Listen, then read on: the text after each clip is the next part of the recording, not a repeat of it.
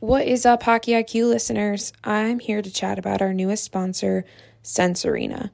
Your brain is one of the most important parts of your body. Why not invest in a tool that allows you to train it? With Sense Arena, athletes can gain a competitive edge using VR training. Players are able to go through a scenario thousands of times without having to step foot on the ice. No more waiting around for puck touches or perfect scenarios. Sense Arena can enhance reaction time, decision making, and multitasking abilities, making you the next MVP. I mean, if the LA Kings are using it, it's gotta be good. With our promo code HockeyIQ, you receive $50 off an annual plan purchase. Head on over to sensearena.com to check it all out.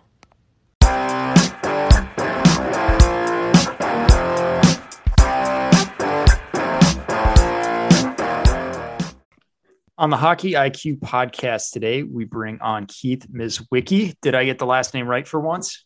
You did. That is correct. Score. All right. I'm going to chalk that up as a win and end it right now. Just kidding. Um, great to have you on here. Uh, big Chicago guy. We've had a few Chicago guys on before. Uh, Kenny McCudden, Brian Kane. So uh, excited to add to that list of legends. Good stuff. So you're a longtime coach uh, and I believe listener of the podcast, first time on as a guest here. So uh, first time caller. Really, really appreciate it. Um, I, I kind of wanted to start with your background a little bit because you're you're not a full time hockey guy yet. You work with some absolutely phenomenal hockey players. So you know, how did you go about creating this uh, background and expertise? Um, yeah, first of all, you know, thanks, Greg, for for having me on. I uh, appreciate it. Yes, longtime listener. Um, and and uh, researcher and and you know love seeing some of the posts and the articles that you're providing up on Twitter. So it's a good source of knowledge. Um, you know, I think for for myself and for uh, a number of coaches and and teachers that are in this space. Um, yeah, so a, a little bit uh, about me. I'm born and raised in Chicago, uh, particularly the southwest suburbs. Um, grew up uh, uh, playing tier two hockey um, in the area and ended up playing division three hockey at st norbert college uh, up in de pere wisconsin. Um, I, uh, I am married. I have three kids and i have one son who is playing u15 tier one hockey right now. So uh, whether he likes it or not he's jumping on the ice with me um, on a fairly regular basis but the you know the the additional value that that he gets out of it is that he gets to be surrounded by a number of you know higher level players who have sort of been through where he's at uh, could share their experiences on a regular basis and you know he can see firsthand what it's all about both physically and mentally which is just awesome. Um, on the yeah professional side of things i head up analytics at a company called intelsat we provide you know communication services through um, uh, global satellite networks for a number of different verticals. And, and, I specialize in one particular in Chicago, which is doing a lot of support for commercial aviation. So, you know, I take a lot of that um, in terms of sort of building a team culture and working on individual uh, development plans to sort of try to get the most out of people, layering that with uh, a lot of work in the analytics field. I'm applying a lot of those principles and practices down to individuals that I work with on the ice or small groups uh, of players that I'm working work, working toward to try to understand kind of where they're at, um, what makes them tick, you know, what are they motivated by, what are they interested in, you know, and how can we get the most out of them both physically and mentally. Um, coached uh, for 20 plus years, um, you know, several at the tier one level, uh, both boys and girls. Uh, spent about eight years coaching girls hockey, um, all the way up to the tier one level.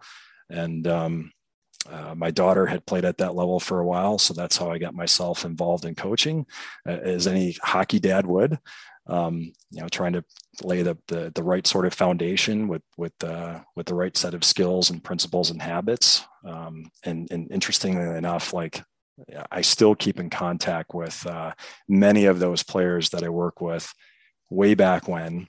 Um, even to this day, we're jumping out on the ice in, in small groups and trying to get them to you know where they need to be uh, in the form of their lineup or in their team play you know whether they're at northeastern or whether they're lindenwood uh, st cloud. Um, there's a number of, of different players that i work with from all over in the chicagoland area as well as indiana and, and uh, in western michigan that come out and jump on the ice with me which is pretty cool. Um, so yeah um, you know i, I think uh, what what drives what drives me like why am I still involved in doing this? Um, you know, what what really drives me is that I feel like uh, I've got enough um, important knowledge to be able to deliver it back to this next generation of players. And I'm just deeply passionate about trying to learn from others and research different methodologies and techniques, uh, as well as sort of staying on top of where the game is evolving. And I mean, it's it's changed quite a bit. So, studied would be a good word to describe you. 100%. That's a very good adjective. All right. Well, from that, you're also managing that with your expertise in your professional life, which is data analytics. Um, assuming you're competing against companies like Iridium and, and whatnot. Yeah. Um, Iridium and Inmarsat, um, you know, there are some new players that are in the market. Uh, gentleman by the name of Elon Musk and what he's yeah, he got the little Starlink to, going there. yeah, to, to, yeah. to disrupt things uh, in a way uh, in the form of Starlink. So, so yeah, we're um, you know we're uh, we're certainly you know something that we have to keep an eye on from a competitive landscape um, and we've got some things that we're you know we're always looking at to sort of sustain ourselves in the marketplace and, and do some things that are going to you know make ourselves uh, you know be one of the top players in the market. So i think we need to look at that both from a professional perspective and things that we do um, you know on the side. In this case working with uh, you know some of the best best athletes in the game yeah. So obviously you're you're a big data guy. You're well studied. Um, when you're looking to study a player's game, I assume you're taking a quantified approach, really diving into analytics and stats and data. Um, first off, is that true? Secondly, if yes, how do you go about that, and what's important to you? Yeah, very, very much so. Um, it's uh, it's often you know I often joke with. Uh, with some folks outside my network that it's it's really becoming difficult to sort of watch the game for enjoyment um, because you're sort of analyzing patterns and habits and what's actually happening how the sort of uh, the, the, the dimensions of the game are changing on a very rapid basis. And so um, you know the the way that I've done it uh, in the past is um, in, in, the way I currently do it for just a handful of players is is probably looking at close to about you know 35 to 40 different measures um, and, and depending on what that is, you know, it varies by position, but I'm just limited to forwards and defensemen. Um, I stay away from the goaltenders. Um, they are on their own, and there's plenty of people who are 10x better than me in that space uh, than what I can offer, other than just stop the puck. Um, but yeah, for for forwards and, and for defensemen, um, you know, the uh, the the level uh, of, of metrics um, and the sort of attention around it has really uh, increased in, in orders of magnitude. And and it's really cool to sort of see things evolve from that front. But you know for me um, you know i think it's important to obviously look at things like shift count or time on ice uh, as well as uh, any statistics that are related to possession or thing or skills that can influence possession and playmaking uh, how often those things are happening what the success rates look like uh, and also location. Um, so where does this player tend to uh, make the most plays? Is it, you know, there's not very much pressure and, and, plays tend to be more regroup fashion, or they're actually, you know, executing a number of plays that are maybe below the rings in the offensive zone that are leading to A chances or B chances. Um, you know, there's things that you want to look at and sort of peel the onion on some of these top level statistics that can provide some more meaningful information to a player. And on the back end, it's things like exits and their success rate. um, their ability to either extend possession on their own end or do so through a pass. Um, and then also, you know, their ability to activate in the play if there is an opportunity. Um, uh, conversely, uh, you know, on the flip side, you know, how often can a defenseman shut down plays, force dumps, chip ins, um, bad decisions, et cetera. Uh, so, so looking at a player uh, from a defenseman's perspective, looking at a player's ability to be able to shut things down, uh, transition effectively, um, and, and, make the right next best play to extend possession. You know, these are all sort of the the metrics that I think a number of us are looking at. And as it relates to shots, right, there's uh, there's obviously a couple main areas that you want to focus on, but you know, when we're thinking about um, you know players' ability to shoot off the pass, um, depending on their coming if they're coming in on their off wing strong side. Um, you see a lot of players uh, now they're they're just you know they're they're highly um, agile in terms of their ability to shoot while skating backward, um, shooting inside open hips, shooting inside of a pivot.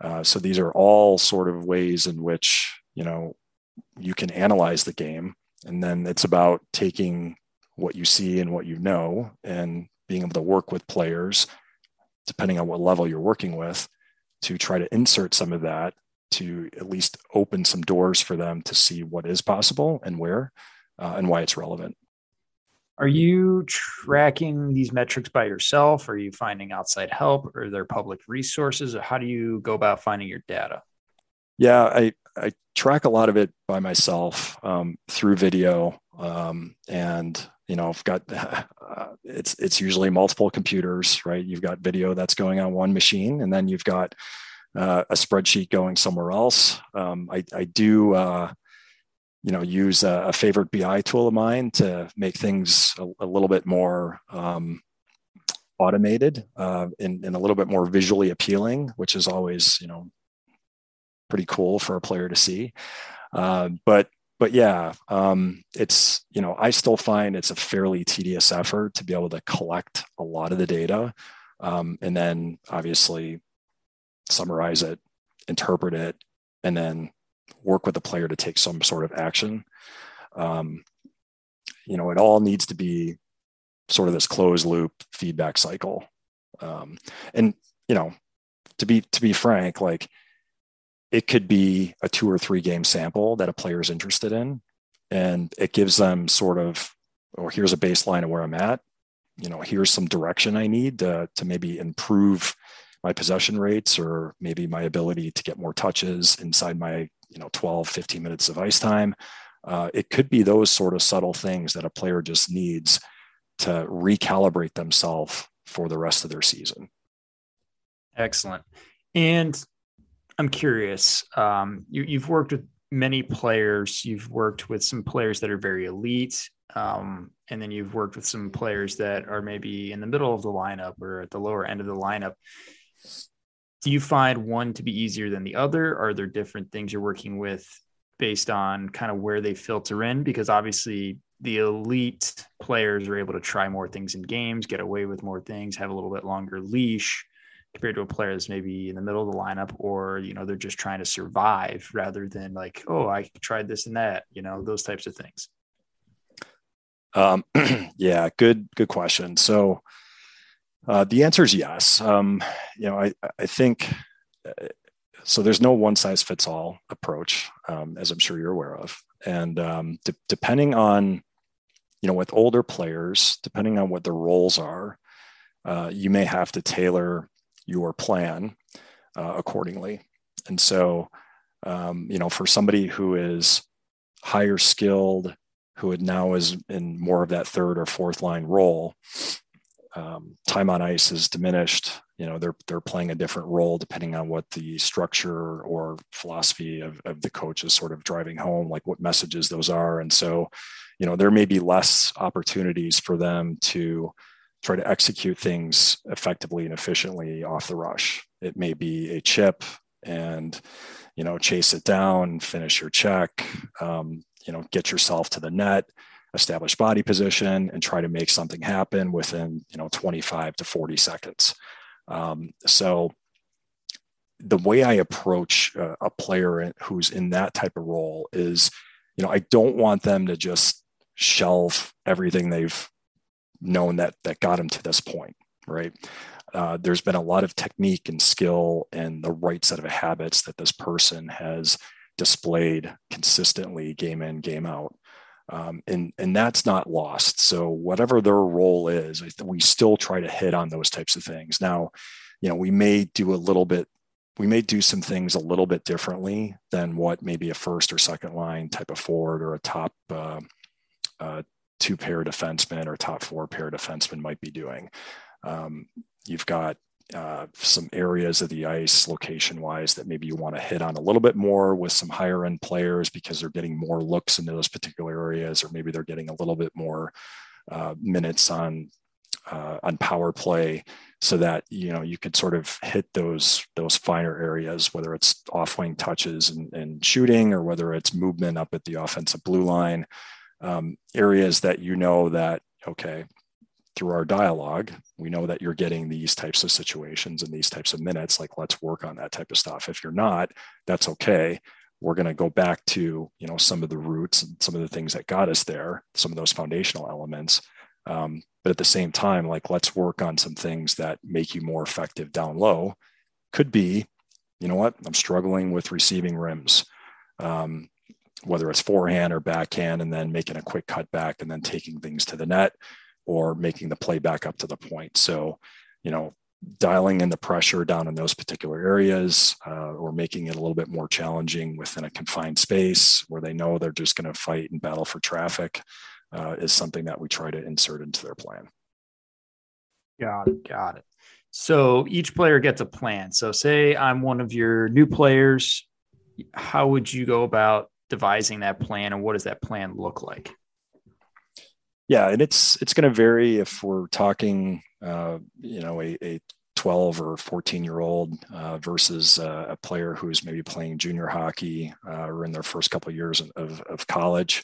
Um, but for a brand new player, um, you know, one of the things we talk about is, you know, what are your objectives? What do you want from this? Um, you know, if you have some game clips uh, that can sort of supplement what it is that you know you're trying to accomplish and what is it that you want to achieve that is very helpful information for me to be able to take a look at um, maybe call out three or four particular areas. Uh, but then also you know not just areas of focus but also things that this player is doing well that we want to continue to to sort of drive home. So this whole idea of i have a set of strengths i want to continue to utilize those strengths um, are, is, is important for the teacher or coach to be able to recognize within the player. Um, you know, typically it, it will take uh, something like you know three to five skates for me to to get a sort of foundational view into uh, the project that I'm working on. Um, and you know, for some players, I know that after two or three sessions, there are some particular things that they're really going to have to work on from a posture, mobility, skating, and edge work perspective. Um, so we're going to tend to guide the plan toward that. Whereas, you know, we have, um, you know, we, we, we, we have other uh, particular players who are tremendous, uh, tremendously talented skaters who are very agile, uh, can cut back in any direction, who are very seamless with their transitional movement, that you know they may not be as good as handling the puck while using their eyes to sort of scan the ice. And so we're going to hit on that a little bit more, just so that they can provide both the asset that they bring to the table, which is the lower body movement and the upper body control, but we're going to configure that with you know, let's let's rep high paced sort of archetype movements where we're sort of stressing the eyes as much as we possibly can. And then we'll start to layer in maybe you know some pressure variables just to see if they can make those plays at full speed um, inside their movements got it got it. So there's not like a piece of paper that hey we agreed on this you knew this this and that. It's more of an ongoing dialogue that you're having or is that a combination of both? It's a combination of both. Um, you know, for for these players that I'm working with in this first series of sessions, uh, the sessions will be videotaped, and then it helps me, you know, really sort of put pen to paper, you know, watching, observing, um, making sure that they're leaving with a tool that provides some sort of retention benefit. Um, and, and it allows me to go deep into each one of the players. I'll then provide a recap to them via email, uh, just listing out my observations, uh, as well as kind of what's in store in terms of the plan for the next time we hit the ice. Um, all of that sort, you know, because it could be very overwhelming for a new player depending on age and background that you're working with. Uh, you don't want to throw too much at them. Um, you know, in some cases, you want to see where the session goes. Uh, but the follow up piece with video summary, as well as a summary of observations and focus on you know where we want to take the agenda, uh, is definitely important. Got it. Got it. Um, in all the sessions that you post that I've seen, there's a lot of work on posture, mobility, scanning, um, being able to read and react to what is being un, what is unfolding in front of you. So I'm curious, you know, why are you focusing on posture? Why are you focusing on mobility? Why scanning? Why are those kind of like the key tenants that come out in a session run by you, or am I missing any other ones? Um, I'm, I'm, I'm sure, uh, you know, depending on where we take the conversation, there's probably a number of different routes we can go down, but yeah, you, you, you've hit it on the head. So, um, you know, what I'm really trying to, to work on with the players that um, I'm invested in is to, to build a foundation that is very dynamic. Um, so, you know, if we peel the onion back on that, you know, we want somebody who is very fluid in their movements, uh, their ability to change direction, change speed, um, you know, possesses a, a, high crossover to stride ratio, um, and is very seamless in their movements when they transition from forward to backward. Um, and they're able to blend those things quite often and quite easily. And it all goes back to to posture. So, um, you know, in order for a player to execute these types of movements seamlessly, you know they have to be familiar and understand the weight distribution in their skates whether they're too far forward um, centered in the middle of their blades or maybe they're back in their heels. Uh, you know, what i notice with defensemen is that when we work on their offensive part of the game they're very much you know they feel their comfort zone is in you know weight is distributed in the middle of the back right? Because typically they're they're moving in that direction uh, while defending plays. Um, and you know we really have to to work to get them more comfortable to be on the balls of their feet. Uh, with forwards oftentimes what i'll see is when they're transitioning from forward to backward um, you know we see that they're a little bit um, you know top heavy and they end up with a little bit too much lean in their toes uh, so you know it's making those adjustments and it's getting both forwards and D very comfortable with the movements, regardless of direction, forward, backward, moving lateral, linear. linear um, that their their posture is is is a constant, um, and they also need to you know develop a feel for what that is like. So if I'm too far forward, what does that feel like? If I'm too far back, what does that look like? Uh, you could see a lot of that come to um, come to fruition when you're videotaping, especially when you're looking at turns and you're looking at pivots. Uh, you could see that quite often. And, you know, that's an area where sometimes the player just doesn't feel it and they need to see it. Uh, but what we try to do is at least take a little bit of video to help support that or screenshots that say, here's what we want, here's where you're at. And that way they can compare and contrast. Feel, coaching through feel. Uh, I, uh, mad respect on that because I feel like not enough people talk about the feel of sport. Like whatever is being coached needs to be transmitted into athletic feel. So therefore it gets sunken into the athlete. And I think that's kind of like the ultimate game or practice to game transition or um, transfer because they can feel it. And I feel once you ha- have a feeling that sticks with you. But if you just, oh, if I see this, then I do that, it's a little clanky, it may take a little bit longer. So I, I love that you're talking about feel Um, and I call it field based learning. How can we get as close as we can to just field based learning where things are felt? Um, but it's tough when you're using video and you're using verbal feedback to put the two together. And I think, like you said, meshing the video with the feeling you're having and watching how the two come together really solidify that and, and help um, athletes make some giant leaps in, in a very quick succession. Yeah, that's that's correct. I mean, and and to add, it's okay to take a player through something that you know isn't right, just so they feel it. And then you can say, okay, that is a baseline for a movement that may not be the most efficient. And let's work on something that's more efficient. And then you tell me what the difference is between pre versus post. That's awesome. And I love how you're talking about you're having dialogue with the player. This isn't I'm doing this today and you're going to learn this today. It seems to be very open of where the athlete wants to take it and allowing them to own their own development and have a feeling of agency and control on how they're getting better. And, and my own I'll let you talk about your own, but yeah. for, for me, the more that an athlete feels like they're owning it, the more likely they are to take everything and go the extra mile um, and do things on their own and really take the steps away from the normal ice time. Yeah, it that's uh, that's correct, and it's um, you know the the area like we as as coaches, facilitators, you know, we can take them to a point.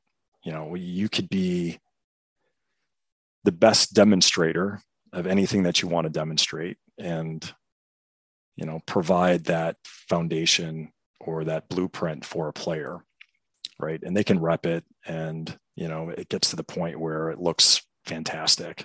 And all of a sudden you're you know you're you're popping off a video and then you're showing it on whatever social media platform that you typically use.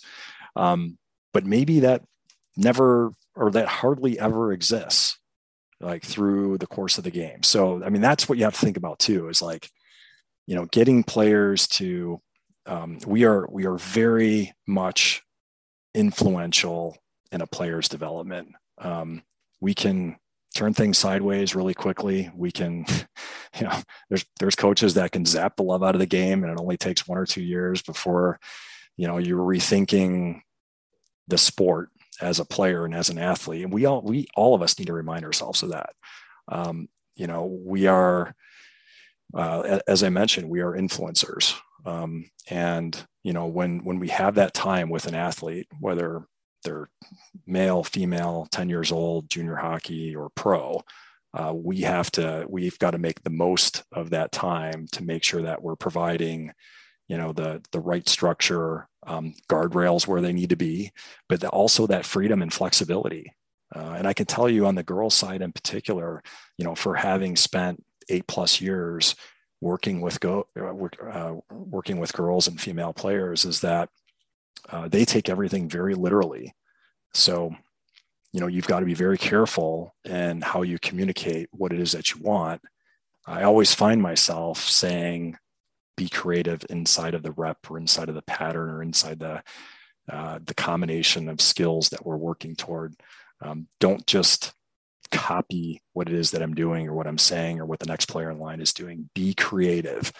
Um, it's you know it is a lab it is a canvas this is an environment that you can try things out do it if it doesn't work understand why or we can have a conversation about it or you know it may be something that you want to just refine and, and configure and do something different with it you know let, let that be yours. Um, and as like i said as as instructors or as teachers or directors you know we are sort of orchestrating and architecting it. Uh, we can lay the groundwork but you know ultimately it's up for them um, and uh, and where they take it. And we are supporters and we are drivers and advocates for where they want to take it I, I love that. Be creative inside of the rep and don't copy what you see. I, I think that is fantastic. Like you're creating the environment, but you're also encouraging and I, and I call this personalizing your own practice like personalize your reps personalize your practice like each rep you can try something different like it could be something slightly different. So say you're doing like a transition drill, maybe you catch one on your backhand, you know, show for a backhand pass. The next one you show on the forehand, you're doing escape moves. And being able to personalize your practice and make it even more fun than it already is. Like I, I think that's just fantastic on how you approach that. Um, and I found the same with the girls that I've coached where it's it's very literal and you're giving you have to give extra permissions many times. Yes. It's okay to explore. Try some things out. Don't copy what you just saw. You have to almost like require like if you see someone doing a rep right in front of you, you have to do something different than that. Yeah, and and perhaps putting it that way um, really resonates with uh, with with some players to be able to accept that it's okay to do something different. Um, you know, as as simple as altering your start of whatever rep that you're doing. Um, you know, start facing the ice. Start with your back to the to the to the middle of the ice. Start with a little pull move. Start with a spin. Start under pressure. Start with a retrieval. I mean, there's so many things that you can sort of build and branch off of, and that's just the start of a drill. Yeah, it's absolutely fantastic. Um, and, and diving deeper into the training and practicing, uh, you obviously have your, your son, you've trained everything up to the professional level with seasoned pros and Olympians. I'm curious through the age groups, how do you approach that? And maybe what's more important, young versus as they evolve? Um, you know, where have you been taking things from where you started to, to where you are now and what you see um, as children become young adults?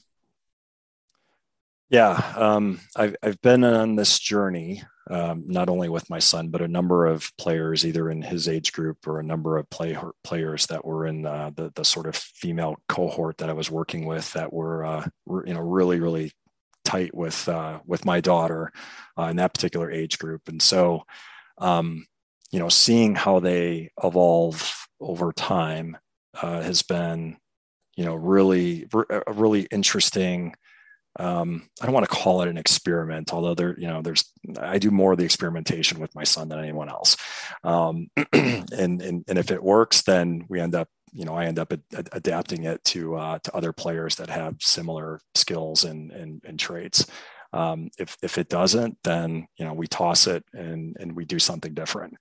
Um, but yeah, it's, um, you know, to, to see how a player has progressed and how a player has evolved, um, you know, from nine, 10 years old, you know, again, focusing on the right types of habits and making them aware and providing an education as to what it is and, and why it's important uh, is, is absolutely key. Uh, so for any young players that are, I would say under the age of 12, I mean, we've touched on this already, but you know, the um, hitting uh, proper posture, um, making sure that players understand like what it feels like to have their weight distributed to different degrees in their feet, their stick positioning, um, and and how it can be used to uh, you know present a good opportunity for a target, um, the technique behind a shot. Um, yeah, all those sort of things that you're starting to engrave as players develop and, and as they mature uh, you know, we often go back, or I often go back to those principles and practices as sort of habits and, and reminders and things that got us here. Um, each year um, that, that I work with uh, uh, players and I see them after they complete their, you know, midget season or their junior season or college season or, or, um, or a season at Worlds or the Olympics, uh, every player is coming back with a little bit more information on what it is that they need to work on. Um, and again, we're continuously dialoguing around what that is and what that could look like. Uh, we're constantly evolving and uh, and shifting our, our, shifting our plans accordingly. Um, you know, for players who are you know most impressionable, I would say you know, be, between, like I said, you know, between nine and probably 14 years old are, are really that sort of target areas where you want to hit the right set of habits as early and as often as you possibly can. Um, and one particular player um, that I work with um, uh, plays uh, plays higher level pro hockey in Europe. There are a lot of foundational things that we had to dig into when he was playing Division One college hockey. Um, that you know you just don't. There's just not enough emphasis. Um, you know, perhaps the landscape is changing at that level, uh, but but just not enough emphasis when this person was playing Division One college hockey. That was sort of getting back to some of these what I call fundamentals uh, or these foundational habits uh, that um, you know just didn't necessarily open up doors for this person while they were playing you know a high level division one hockey and so as we spent a couple summers together you know all we did at the end of the day was work on some of these principles these things that are foundational that led to the opening of doors to create more opportunity offensively. Um, and give us some uh, some examples of what those would be? Yeah, I mean, things like changing direction and being very fluid both ways, uh, inserting, um, you know, a, a, a cut or a punch inside of a shot, um, you know, being able to add more deception prior to releasing the puck coming in either on the strong side or the offside um, and and doing things like you know being able to transform uh, the way we shoot the puck, um, you know, by pulling it in a little bit quicker or pushing it out, then pulling it in. Um, so combining those sorts of elements, um, you know, has really sort of helped airlifted this person's confidence and their ability to make things happen offensively. Got it. Got it. I like this.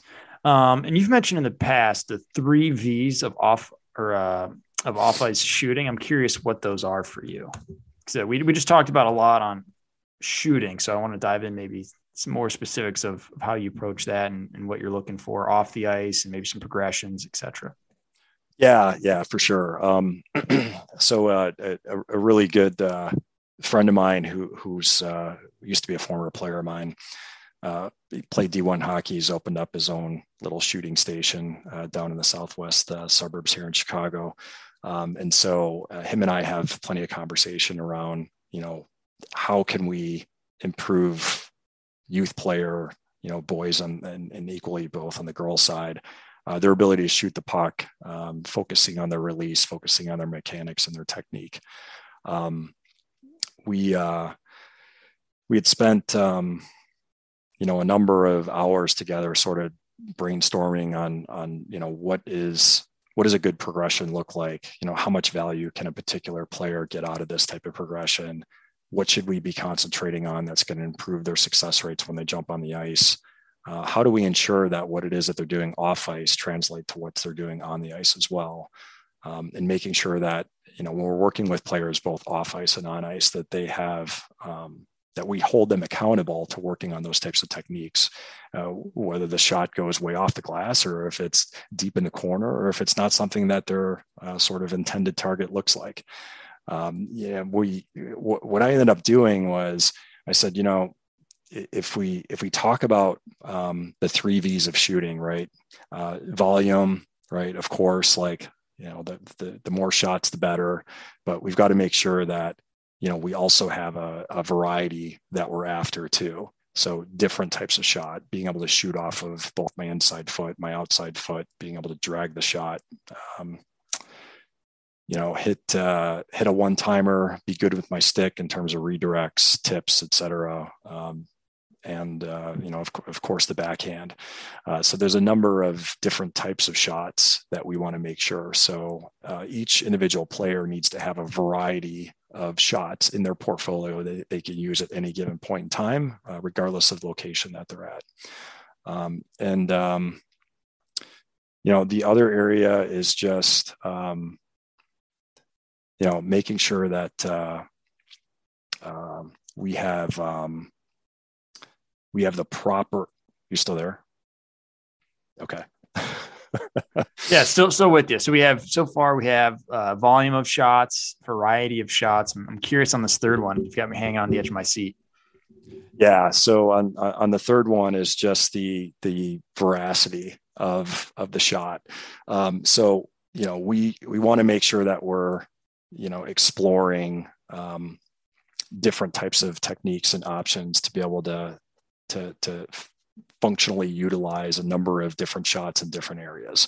Um, you know, going deep with an individual player in order to find that right sort of release point uh, is going to be important. Um, you know, a difference by different players, but uh, but yeah, you know, we we want to make sure that when players are are spending time off ice, that you know they they're keeping those things in mind as they're working on the plan that they have in place, uh, whether it's off ice or on ice. Awesome.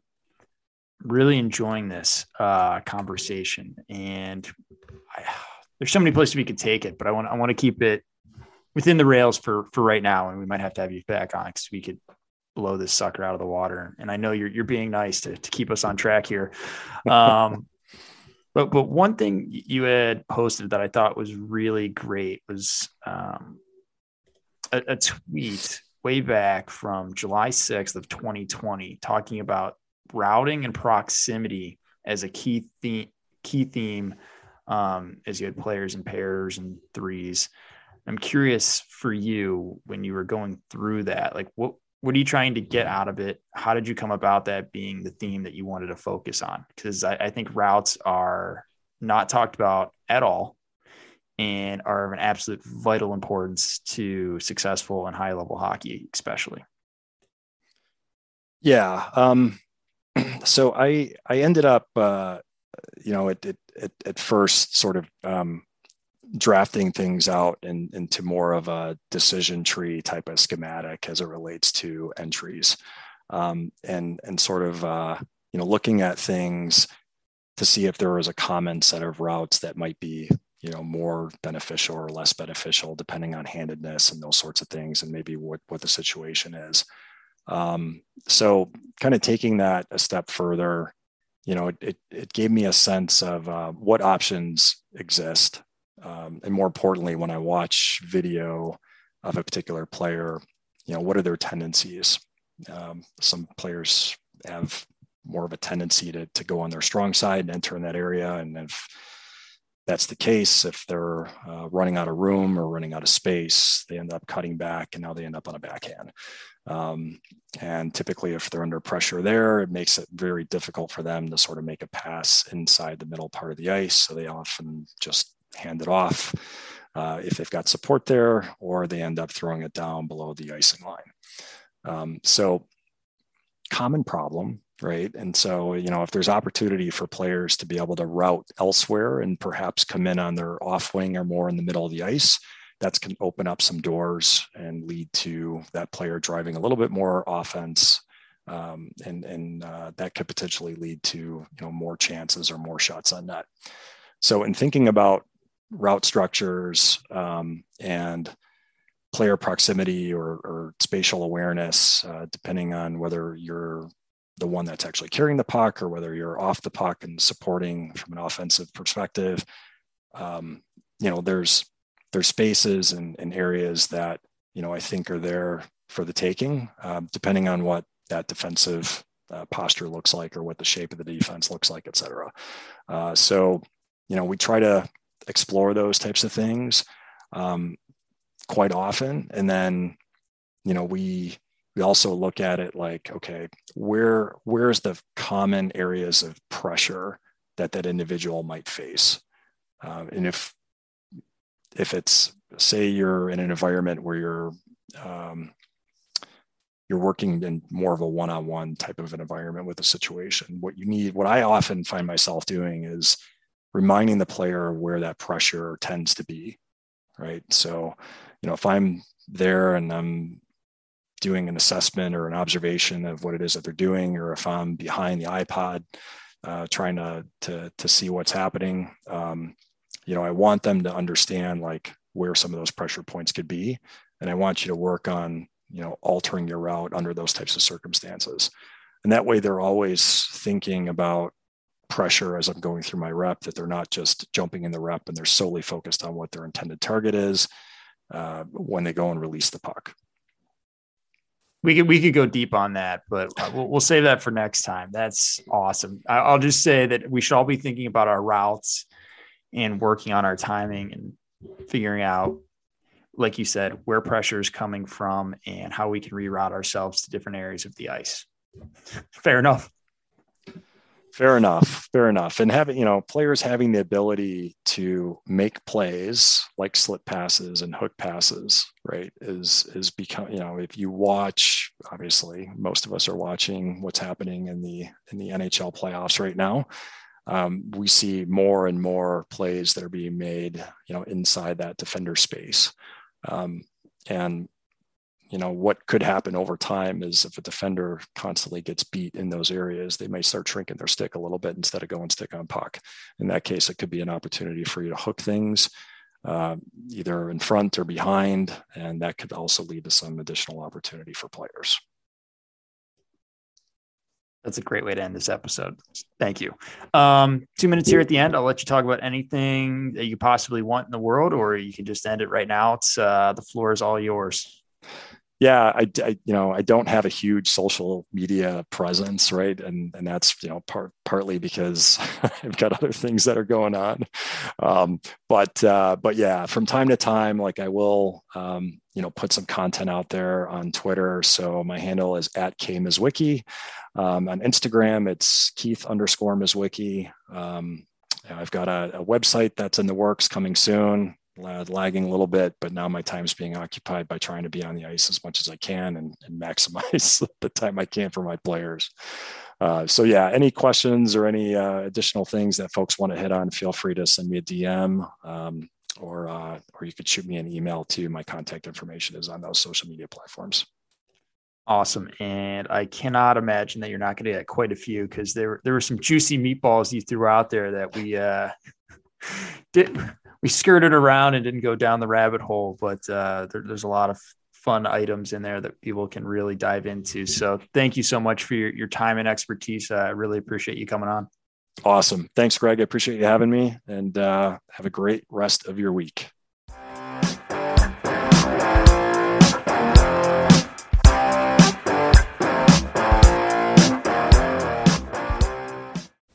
That concludes this week's episode. Thanks for joining us here at Hockey IQ. If you haven't already, take a quick moment to hit that subscribe button, give us a thumbs up, and drop a review. If you want to be a great teammate, even recommend us to a friend. You can follow us at Hockey's Arsenal on Twitter and Instagram. Check out the website, hockeysarsenal.com, where you can subscribe to the weekly newsletter. You won't regret it. Catch your buttes here next week for a brand new episode.